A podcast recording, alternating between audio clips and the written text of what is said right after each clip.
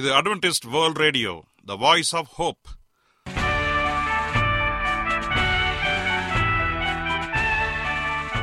வணக்கம் அன்பான வானொலி நேயர்களே, உங்கள் அனைவரையும் கர்த்தராகிய ஆண்டவர் இயேசுவின் நாமத்திலே வாழ்த்தி எங்களது இன்றைய ஒளிபரப்பை கேட்க உங்களை அன்போடு வரவேற்கிறோம். பரலோக வாழ்க்கைக்கு வழிகாட்டக்கூடிய எங்களது ஒளிபரப்பில் இன்று இடம்பெற இருக்கும் நிகழ்ச்சிகள்: உடல் ஆரோக்கியத்தை குறித்த செய்திகள், ஆன்மீக சிந்தனைக்கான தேவ செய்திகள் மற்றும் காதுக்கு இனிய கீதங்கள். இன்றைய உலகில் வியாதிகளின் எண்ணிக்கையை கணக்கிட முடியாது. ஒவ்வொரு நாளிலும் பேர் தெரியாத பல பல வியாதிகளால் மனிதர்கள் இறந்து வருவதை காண்கிறோம். இந்த சூழ்நிலையில் நீங்கள் ஆரோக்கியமாக இருக்க வேண்டுமென நாங்கள் விரும்புகிறோம். உடல் நலத்தை குறித்த செய்தியை இப்போது கேட்போம். அதற்கு முன்பதாக ஓர் இனிய பாடலை கேட்டு மகிழ்வோம்.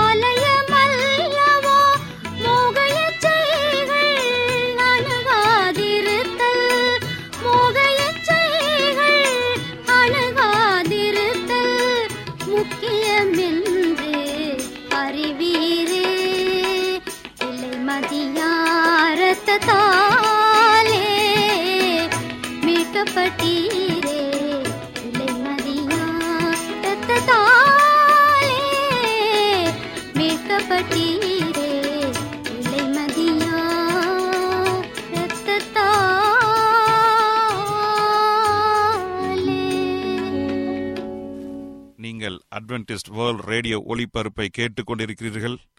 எங்களுடைய முகவரி: அட்வென்டிஸ்ட் வேர்ல்ட் ரேடியோ, தபால் பெட்டி எண் ஒன்று நான்கு நான்கு ஆறு, Salisbury park, market yard post, Pune நான்கு ஒன்று ஒன்று பூஜ்ஜியம் மூன்று ஏழு, மகாராஷ்டிரா, இந்தியா. எங்களுடைய இமெயில் முகவரி AWR Tamil at Gmail dot com. இப்பொழுதும் நாம் தேவ வசனத்தை தியானிக்கும் வேலைக்குள்ளாக வந்திருக்கிறோம். இன்றைய தேவ செய்தியை சகோதரர் ஜே எஸ் செல்வன் அவர்கள் வழங்க இருக்கிறார். குடும்பத்தில் கணவனுடைய கடமைகள். கிறிஸ்துவுக்குள் அன்பான தேவ பிள்ளைகளே, உங்கள் அனைவரையும் இந்த அட்வென்டிஸ்ட் உலக வானொலி நிகழ்ச்சியின் வாயிலாக சந்திப்பதிலே மிக்க மகிழ்ச்சி அடைகிறேன். உங்கள் அனைவரையும் ஆண்டவர் இயேசுவின் நாமத்தில் வாழ்த்துகிறேன். நேயர்களே, எங்களது அனுதின நிகழ்ச்சிகளை எங்களுடைய இணையதள பக்கத்திலும் கேட்டு மகிழலாம். எங்களுடைய இணையதள முகவரி W W W dot A WR dot ORG. அதில் தமிழ் மொழியை தேர்வு செய்து பழைய ஒளிபரப்பையும் கேட்கலாம். அதே போல உங்களிடத்தில் ஸ்மார்ட் போன் இருந்தால் எங்களுடைய வாய்ஸ் ஆஃப் ஹோப் மற்றும் ஏடபிள்யூஆர் த்ரீ சிக்ஸ்டி என்ற மொபைல் ஆப்புகளை பயன்படுத்தி எங்களுடைய அனைத்து நிகழ்ச்சிகளையும் கேட்டு தேவனை நீங்கள் மகிமைப்படுத்தலாம். உங்கள் சாட்சிகளை எங்களோடு பகிர்ந்து கொள்ளுங்கள். கர்த்தர் அனைவரையும் ஆசீர்வதிப்பாராக. இப்பொழுது நாம் தேவ செய்திக்குள்ளாக கடந்து செல்வோம். இரக்கத்தில் ஐஸ்வர்யம் உள்ள நல்ல ஆண்டவரே, இந்த நல்ல வேலைக்காக உமக்கு நன்றி செலுத்துகிறோம். இந்த நாளிலே உம்முடைய வார்த்தைகளை குறித்து தியானிக்கப் போகிறோம். உம்முடைய ஆவியனுடைய கிருபை எங்களை வழிநடத்தி நல்ல சத்தியத்தை அறிந்து கொள்ள வழிநடத்தும்படியாய் இயேசுவின் நாமத்தில் கேட்கிறோம் நல்ல பிதாவே, ஆமேன். இன்றைய தியானத்திற்காக நாம் எடுத்துக்கொண்ட ஒரு தலைப்பு, ஒரு குடும்பத்தில் கணவனின் கடமை என்ன என்று சொல்லி நாம் படிக்க போகிறோம். என் அன்பு சகோதரனே, சகோதரியே, குடும்பம் என்றால் அது ஒரு பல்கலைக்கழகம். குடும்பம் என்பது எல்லா நிலைகளும் இருக்கிற ஒரு நிலைதான் குடும்பமாக எண்ணப்படுகிறது. குடும்பத்திலே தலைவர் இருக்கிறார், தலைவி இருக்கிறார், பிள்ளைகள் இருக்கிறார்கள், அதை சார்ந்து இருக்கின்ற உறவினர்கள் இருக்கிறார்கள், நண்பர்கள் இருக்கிறார்கள். ஒரு ஒற்றுமையோடு இருக்கக்கூடிய ஒரு இடம்தான் குடும்பம். இந்த குடும்பத்தை குறித்து நம்முடைய முன்னான செய்திகளை படித்தோம். இப்போது அதனுடைய தொடர்ச்சியாக குடும்பத்தில் இருக்கிற ஒவ்வொரு நபருடைய கடமை என்ன, அவருடைய பொறுப்புகள் என்ன என்று சொல்லி ஒவ்வொரு நாளாக ஒன்றன் பின் ஒன்றாக படிக்கப் போகிறோம். ஆகவே தொடர்ந்து எங்களோடு இணைந்திருங்கள். தெய்வம் நம்மை ஆசீர்வதிப்பாராக. இன்றைக்கு குடும்பத்தில் கணவனுடைய கடமைகள் என்ன, கணவன் என்பவன் எப்படிப்பட்டவனாக இருக்க வேண்டும், கணவன் எப்படிப்பட்ட பொறுப்புகளோடு இருக்கிறான் என்று சொல்லி நாம் படிக்கப் போகிறோம். என் அன்பு சகோதரனே, சகோதரியே, ஒவ்வொரு குடும்பத்திலும் கணவன்தான் குடும்பத்தின் தலைவனாக இருக்கின்றான். இதுதான் வேதாகமம் சொல்லுகிற ஒவ்வொரு மிக முக்கியமான காரியமாகவும் இருக்கிறது. வேதத்திலே குடும்ப தலைவன் மிக முக்கியமான நபராக இருக்கின்றார். ஏனென்றால் ஒரு குடும்பத்தில தேவனுடைய வழிநடத்தலின்படி ஒரு குடும்பம் ரட்சிக்கப்படுவதற்கு மிகவும் உறுதுணையாக இருப்பவர் குடும்ப தலைவர். குடும்பம் எப்படி செல்ல வேண்டும், எதற்காக நம்முடைய குடும்ப வாழ்க்கை இருக்குதுன்னு சொல்லி ஆராய்ந்து அறிகிற ஒரு நபரும் குடும்ப தலைவராக தான் இருக்க முடியும். ஏனென்றால் குடும்ப தலைவர் ஆண்டவர் இயேசு கிறிஸ்து இந்த உலகத்தில மிக அற்புதமான குணங்களை கொடுத்திருக்கின்றார். ஏனென்றால் குடும்பத்தில இந்த உலக வாழ்க்கையில் எப்படிப்பட்ட ஒரு ஆசீர்வாதம் இருக்கிற ஒரு இடம் என்றால் அது குடும்பம்தான். ஏனென்றால் கர்த்தர் கிருபையாய் கொடுத்த ஒரு ஆசீர்வாதம் குடும்பமாக இருக்கிறது. அந்த குடும்பத்தில தலைவனாய் இருக்க வேண்டிய மிகப்பெரிய பொறுப்பு கர்த்தர் ஆண்களிடத்திலே கொடுத்திருக்கின்றார். ஆளுகை செய்கிற அதிகாரத்தை இங்கே கொடுத்திருக்கிறார். இன்றைக்கு அநேக குடும்பங்களில ஆண்கள் குடும்ப தலைவராக இருப்பதற்கு பதிலாக பெண்கள் இருக்கிறார்கள். நான் அவர்களை குற்றப்படுத்தவில்லை. ஏனென்றால் குடும்ப தலைவர் என்பவர் ஆணாக இருக்க வேண்டும். இதன் வேதாகமம் சொல்லுகிற ஒரு காரியமாக இருக்கிறது. எபேசியர் ஐந்தாம் அதிகாரம் இருபத்தி மூன்றாவது வசனம் மிக தெளிவாக நமக்கு சொல்லுகிறது, மனைவிகளே கர்த்தருக்கு கீழ்ப்படிது போல உங்கள் சொந்த புருஷனுக்கு கீழ்ப்படியுங்கள். கிறிஸ்து சபைகளுக்கு தலையாய் இருக்கிறது போல புருஷனும் மனைவிகளுக்கு தலையாயிருக்கிறான். அவரே சரீரத்துக்கும் இரட்சகராய் இருக்கிறார். பாருங்கள், இங்கே சொல்லப்பட்ட ஒரு காரியம் என்று சொன்னால் குடும்ப தலைவன் ஆணாக இருக்கிறான், புருஷன் மனைவிக்கு தலையாயிருக்கின்றான். இந்த ஒரு வசனத்தை அநேக குடும்ப தலைவர்கள் தவறாக பயன்படுத்தி கொண்டிருக்கிறார்கள். புருஷன் தலையாயிருக்க என்று சொல்லி என்று வேதகம் சொல்லுகின்ற சொல்லி இன்னைக்கு அநேக குடும்பங்களில புருஷனானவன் மனைவியை அடிமையைப் போல பயன்படுத்துகிறான். அது அல்ல ஆண்டவர் சொன்ன விதம். என் அன்பு சகோதரனே சகோதரியே, நீங்கள் எடுக்கிற ஒவ்வொரு காரியத்திலும் புருஷனை மையமாக வைத்து புருஷனை நம்பி நீங்கள் வாழ வேண்டும். அதே வேளையில புருஷனை நீங்கள் ஆளக்கூடாது. புருஷனானவன் மனைவியை ஆள வேண்டும். அதே நேரத்தில் அடிமையாக வைக்கக்கூடாது. வேதகம் தெளிவாக சொல்லுகிறது, தலைவன் குடும்பத்தை கட்டு காப்பவன், குடும்பத்தை வழிநடத்துகிறவன், குடும்பத்தை சத்தியத்தின் பேரிலே வழிநடத்த வேண்டும். கர்த்தருக்கு பயந்து குடும்பத்தை நடத்த வேண்டும். சம்பாதியத்தில குடும்பத்தை வழிநடத்த வேண்டும். எல்லா விதத்திலும் சரியான ஆலோசனைகளை குடும்பத்திற்கு மிக சரியாக யோசனை செய்து நடத்த வேண்டும். எல்லா வழிகளிலுமே ஆண்டவரை நம்பி வாழ வேண்டும். குடும்ப தலைவன் மிக முக்கியமான கடமைகள் இருக்கிறது. குடும்ப தலைவன் என்ற பொறுப்பில குடும்பம் கட்டப்பட்டிருக்கிறது. அந்த குடும்பம் இயேசுவுக்குள்ளாக இணைக்கப்பட்டிருக்கிறது. ஆகவே புருஷனானவன் தன்னுடைய நிலையை உணர வேண்டும். மனைவிக்கு நீங்கள் என்ன செய்ய வேண்டும் என்பதை அறிந்திருக்க வேண்டும். பிள்ளைகளுக்கு நீங்கள் என்ன செய்ய வேண்டும் என்பதை அறிந்திருக்க வேண்டும். இப்படியாக ஒவ்வொரு நிலைகளிலும் உங்களுடைய கடமை என்ன என்பதை இன்னைக்கு அநேகருடைய குடும்பத்தில கணவனானவன் குடித்து வெறித்து தன்னுடைய குடும்ப பொறுப்பை மறந்து காணப்படுகிறார்கள். இன்னும் அநேக குடும்பங்களில மனைவி இடத்துல எல்லாம் விட்டு விட்டு குடும்ப தலைவன் மிக சந்தோஷமாக ஊர் சுற்றி கொண்டிருப்பார்கள். அது அல்ல கிறிஸ்துவ குடும்பம். கிறிஸ்துவ குடும்ப தலைவன் கிறிஸ்துவை போல தன்னுடைய குடும்பத்தை வழிநடத்த வேண்டும். ஆண்டவர் இந்த உலகத்தில எதற்காக குடும்பத்தை ஸ்தாபித்தார் என்று சொல்லி ஒருமனப்பட்டு கட்டப்பட்டவர்களாக இருக்க வேண்டும் என்று சொல்லி ஆண்டவர் விரும்புகிறார்.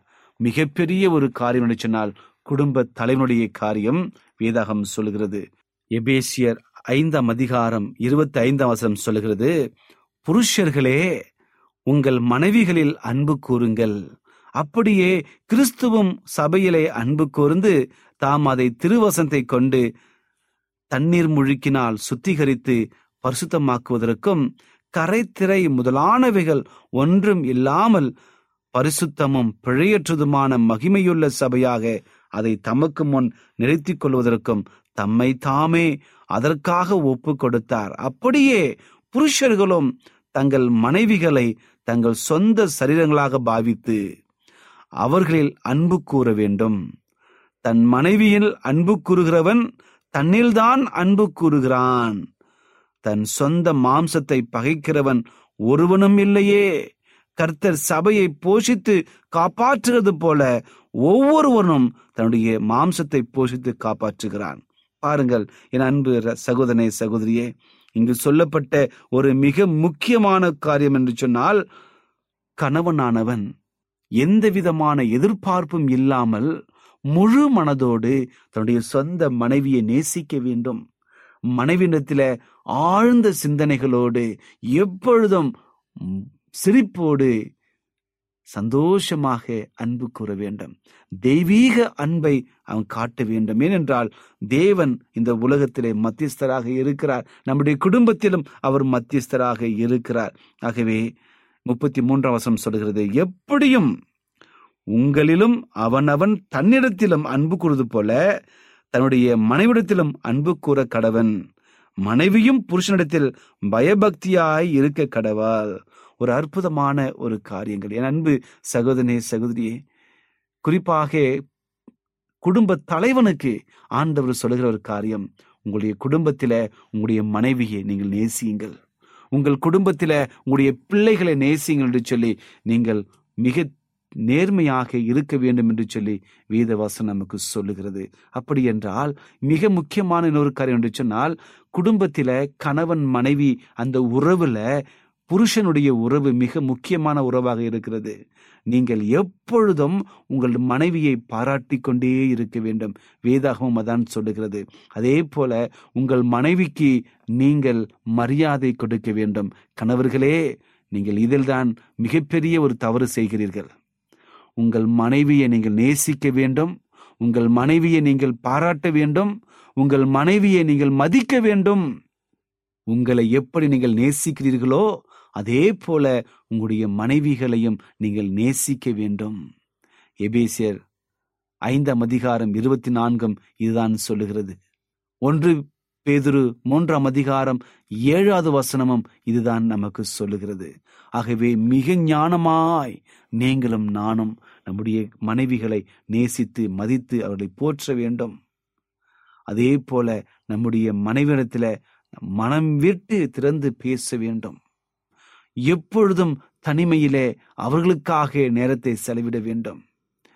நேரம் கிடைக்கும் பொழுதெல்லாம் அவர்களை பாராட்ட வேண்டும். அவர்கள் சொல்லுவதை நீங்கள் கேட்க வேண்டும். காது கொடுத்து கேட்டு அவருடைய மனதில் இருக்கின்ற ஒவ்வொரு காரியத்தையும் நீங்கள் கேட்டு அதன்படி நடக்க வேண்டும். ஆனால் ஒன்றை மட்டும் நினைவில் வைத்துக் கொள்ளுங்கள், உங்களுடைய வாழ்க்கை இருவரும் இணைந்து கர்த்தருக்கு பயந்து சத்தியத்தின் பாதையில் நடத்துகிற வாழ்க்கையாக வாழ வேண்டும். அப்படி வாழ்ந்தால்தான் கிறிஸ்துவ குடும்பத்தை ஸ்தாபிக்க முடியும். என் அன்பு சகோதரனே சகோதரியே, குடும்பத்திலே கணவனுடைய கடமை என்ன என்று சொல்லி உணர்ந்தவர்களாக, கணவனை தேவன் ஆசீர்வதிக்கிற தேவனாக இருக்கிறார், மனைவியையும் ஆசீர்வதிக்கிறார், பிள்ளைகளையும் தேவன் ஆசீர்வதிக்கிறார். முதலாவது கடமை கணவனுக்கு இருக்கிறது, குடும்ப தலைவருக்கு இருக்கிறது. அவர்தான் சத்தியத்தின் பாதையில நடத்த முடியும். இன்றைக்கு அநேக குடும்பங்களிலே கணவன் தன்னுடைய நிலையை மறந்து தேவனுக்கு விரோதமாக போய்கொண்டிருக்கிற நிலை காணப்படுகிறது. அநேக கிறிஸ்துவ குடும்பத்திலே தேவனை அறிந்து கொண்ட ஒவ்வொரு மனிதனும் பின் நாட்களிலே பின்வாங்கி போகிறார்கள். ஆனால் எத்தனையோ மனைவிகள், என் கணவன் திருந்த மாட்டானா, என் கணவன் இந்த குடி பழக்கத்தை விட்டு விலக மாட்டானா, என் கணவனுக்கு ஏற்பட்டுகிற இந்த பெரிய நோய் போகாதா என்று சொல்லி கண்ணீரோடு கவலையோடு ஏங்கிக் கொண்டு தவித்து கொண்டிருக்கிற குடும்பங்கள் இருக்கிறது.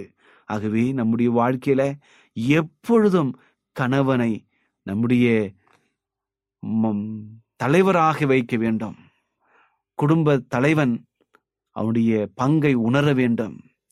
இயேசு கிறிஸ்துவை சொந்த இரட்சகராக ஏற்றுக்கொண்ட ஒவ்வொரு குடும்பமும் தன்னுடைய குடும்பத்தில இயேசு கிறிஸ்துவை மையமாக வைத்து கணவனை மதித்து, கணவன் தன்னுடைய கடமையை உணர்ந்து பிள்ளைகளுக்கு செய்ய வேண்டிய கடமைகளையும், மனைவிகளுக்கு செய்ய வேண்டிய கடமைகளையும், பெற்றோர்களுக்கு செய்ய வேண்டிய கடமைகளையும், சகோதர சகோதரிகளுக்கு செய்ய வேண்டிய கடமைகளையும் நேர்த்தியாக செய்கிற திறன் குடும்ப தலைவனுக்கு இருக்கிறது.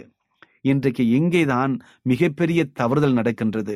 அநேக குடும்பங்களில ஒருதலை பட்சமாக நம்முடைய அன்பை நாம் செலுத்தும் பொழுது பிரச்சனைகள் ஆரம்பிக்கிறது. இதைதான் சாத்தான் மிக வல்லமையாக அவனுடைய பலத்தை கொண்டு குடும்பத்தை பிரித்து கொண்டிருக்கின்றான். யாரெல்லாம் ஒற்றுமையாக இருக்கிறார்களோ அந்த ஒற்றுமை கலைப்பவனாக சாத்தான் சுற்றி திரிகிறான். வேதத்திலே படிக்கின்றோம், ஒன்று பேதுரு ஐந்து எட்டுல படிக்கிறோம், ஜாக்கிரதையாக இருங்கள், விழித்திருங்கள், உங்கள் எதிராளியான பிசாசு எவர்களை விழுங்கலாமோ என்று சொல்லி வகை தேடி சுற்றி திரிகிறான். பாருங்கள், கர்ஜிக்கிற சிங்கத்தை போல அந்த ஒரு வார்த்தை அங்கே வருகிறது. ஒன்று பேதுரு ஐந்தாம் அதிகாரம் எட்டு மற்றும் ஒன்பது ஆகிய வசனத்தை வாசிக்கிறேன் பாருங்க. தெளிந்த புத்தி உள்ளவர்களாயிருங்கள், விழித்திருங்கள், ஏனெனில் உங்கள் எதிராளியாகிய பிசாசானவன் கர்ஜிக்கிற சிங்கம் போல எவனை விழுங்கலாமோ என்று வகை தேடி சுற்றி திரிகிறான். விசுவாசத்தில் உறுதியாயிருந்து அவனுக்கு எதிர்த்து நில்லுங்கள். உலகத்தில் உள்ள உங்கள் சகோதரனிடத்தில அப்படிப்பட்ட பாடுகள் நிறைவேறுகிறது என்று அறிந்திருக்கிறீர்களே. பாருங்கள், ஒரு அற்புதமான ஒரு வார்த்தை. நம்முடைய குடும்ப வாழ்க்கையில நீங்களும் நானும் தெளிந்த புத்தியுள்ளதாக இருக்க வேண்டும். நம்முடைய குடும்ப ஒற்றுமையை சீர்குலைப்பவனாக சாத்தான் கர்ஜிக்கிற சிங்கத்தை போல சுற்றி திரிகிறான் கெடுப்பதற்கு. ஆகவே குடும்ப தலைவர்கள் மிக ஜாக்கிரதையாக கிறிஸ்துவுக்குள்ளாக வாழுங்கள். கர்த்தர் உங்களை ஆசீர்வதிப்பார். கிறிஸ்துவுக்குள்ளாக உங்களுடைய குடும்பத்தை வழிநடத்துங்கள். கர்த்தர் உங்களை ஆசீர்வதிப்பார். கிறிஸ்துவுக்குள்ளாக உங்களுடைய மனைவிகளை நீங்கள் நடத்துங்கள். கர்த்தர் உங்களை பலப்படுத்துவார். கிறிஸ்துவுக்குள்ளாக உங்களுடைய பிள்ளைகளை நீங்கள் வழிநடத்துங்கள். கர்த்தர் ஞானத்தை கொடுப்பார். இப்படியாக நாம் சொல்லிக்கொண்டே போகலாம். கிறிஸ்துவனுடைய குடும்ப தலைவன் தேவனுடைய உதவியினாலே வல்லமையாக தன்னுடைய குடும்பத்தை நடத்துவார்கள். இப்படிப்பட்ட வல்லமையை உணர்ந்தவர்களாக கிறிஸ்துவ குடும்பத்தில கிறிஸ்துவ தலைவன் எப்படி இருக்க வேண்டும்? கிறிஸ்துவ குடும்ப தலைவன் தேவனுக்கு தன்னை ஒப்பு கொடுத்தவனாக காணப்பட வேண்டும், தேவனுக்கு பயந்தவனாக இருக்க வேண்டும். அப்பொழுதுதான் தன்னுடைய குடும்பத்தை வெற்றியாக நடத்துவான். என் அன்பு சகோதரனே சகோதரியே, உங்கள் குடும்பத்தை நீங்கள் எப்படி நடத்தி கொண்டிருக்கிறீர்கள்? என் அன்பு சகோதரனே, குடும்ப தலைவனாக இந்த செய்தியை கேட்டுக்கொண்டிருக்கிற என் அன்பு சகோதரனே, கர்த்தர் சொல்லுகிறார், உங்கள் குடும்பத்தை நீங்கள் எப்படி வழிநடத்துகிறீர்கள்? கர்த்தர் உங்களுக்கு மிகப்பெரிய பொறுப்பை கொடுத்திருக்கிறார், மிகப்பெரிய குடும்பத்தை கொடுத்திருக்கிறார். அந்த குடும்பத்தில உங்களுடைய கடமையை உணர்ந்து அதன்படி செய்யுங்கள். உங்களுடைய பிள்ளைகளை நன்றாக நடத்துங்கள், உங்களுடைய மனைவிகளை நேசியுங்கள், கர்த்தருக்குள்ளாக வழிநடத்துங்கள். கர்த்தர் உங்களை ஆசீர்வதிப்பாராக. இன்னும் வரப்போகிற நாட்களில மனைவிகளை குறித்தும் பிள்ளைகளை குறித்தும் நாம் அதிகமாக படிக்கப் போகிறோம். ஆகவே தொடர்ந்து எங்களோடு இணைந்திருங்கள். கர்த்தர் நம் யாவரையும் ஆசீர்வதிப்பாராக.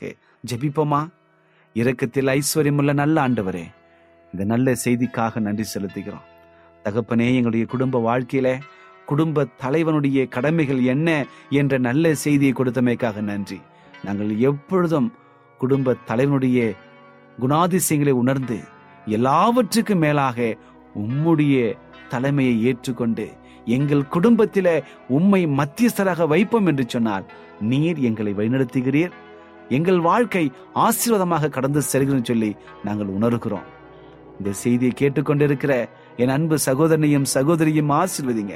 அவருடைய குடும்பத்தில் காணப்படுகிற ஒவ்வொரு ஏற்ற தாழ்வுகளை அறிந்திருக்கிறீங்க தகப்பனே. குடும்ப தலைவனை நீங்கள் தேற்றும்படியாய் ஜெபிக்கிறேன். பரலோக ஞானத்தினால் நிரப்பி சாத்தானுடைய சோதனைக்கு சகித்து அதிலிருந்து வெற்றி பெற உம்முடைய பலத்தை நாங்கள் நாடுகிறோம் தகப்பனே. இந்த செய்தியை கேட்டுக்கொண்டு வாழ்க்கையில குடும்பத்திலே சமாதானம் இல்லாமல் சந்தோஷம் இல்லாமல் கண்ணீரோடு கவலையோடு யாராவது இந்த நிகழ்ச்சியை கேட்டுக்கொண்டும் பார்த்து கொண்டிருப்பான்னு சொன்னார் அவரிடத்தில் இறங்கி பரிபூர்ண சமாதானத்தை கொடுக்கும்படியாய் ஜெபிக்கிறேன். என் ஆண்டவர் எனக்கு விடுதலை கொடுத்தார் என்று சொல்லி அநேக சாட்சிகளை கேட்டு உண்மை நாங்கள் வழிநடத்த எங்களை பலப்படுத்தும்படியாய் ஜெபிக்கிறேன். எப்பொழுதும் நாங்கள் உம்மை பின்பற்ற நீர் கிருபையாயிருக்கும்படியாய் இயேசுவின் நாமத்தில் கேட்கிறோம் நல்ல பிதாவே, ஆமென்.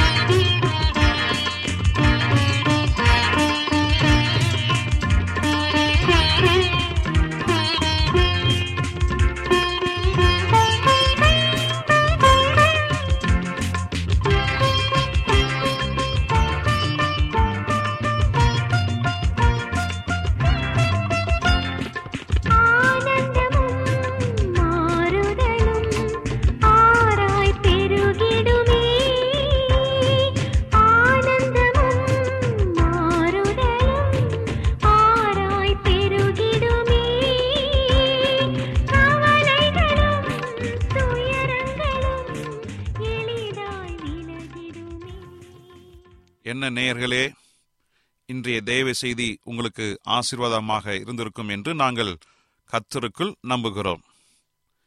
எங்களுடைய இன்றைய ஒளிபரப்பின் மூலமாக நீங்கள் கேட்டு பயனடைந்த நன்மைகளையும் சாட்சிகளையும் எங்களுடைய நிகழ்ச்சியை குறித்த உங்களுடைய கருத்துகளையும் விமர்சனங்களையும் எங்களுக்கு எழுதி அனுப்புமாறு உங்களை அன்புடன் வேண்டிக் கொள்கிறோம். எங்களுடைய முகவரி அட்வென்டிஸ்ட் வேர்ல்ட் ரேடியோ, தபால் பெட்டி எண் ஒன்று நான்கு நான்கு ஆறு, Salisbury park, market yard post, Pune நான்கு ஒன்று ஒன்று பூஜ்ஜியம் மூன்று ஏழு, மகாராஷ்டிரா, இந்தியா. எங்களுடைய இமெயில் முகவரி AWR Tamil at Gmail dot com. இத்துடன் எங்களது இன்றைய ஒலிபரப்பு நிறைவு பெறுகிறது. மீண்டும் நாளைய தினம் இதே அலைவரிசையில் அரை மணி நேரம் முன்னதாக சந்திப்போம். கர்த்தர் தாமே உங்கள் அனைவரையும் ஆசீர்வதிப்பாராக. உங்களிடமிருந்து விடை பெறுவது ஆர் விக்டர் செல்வம்.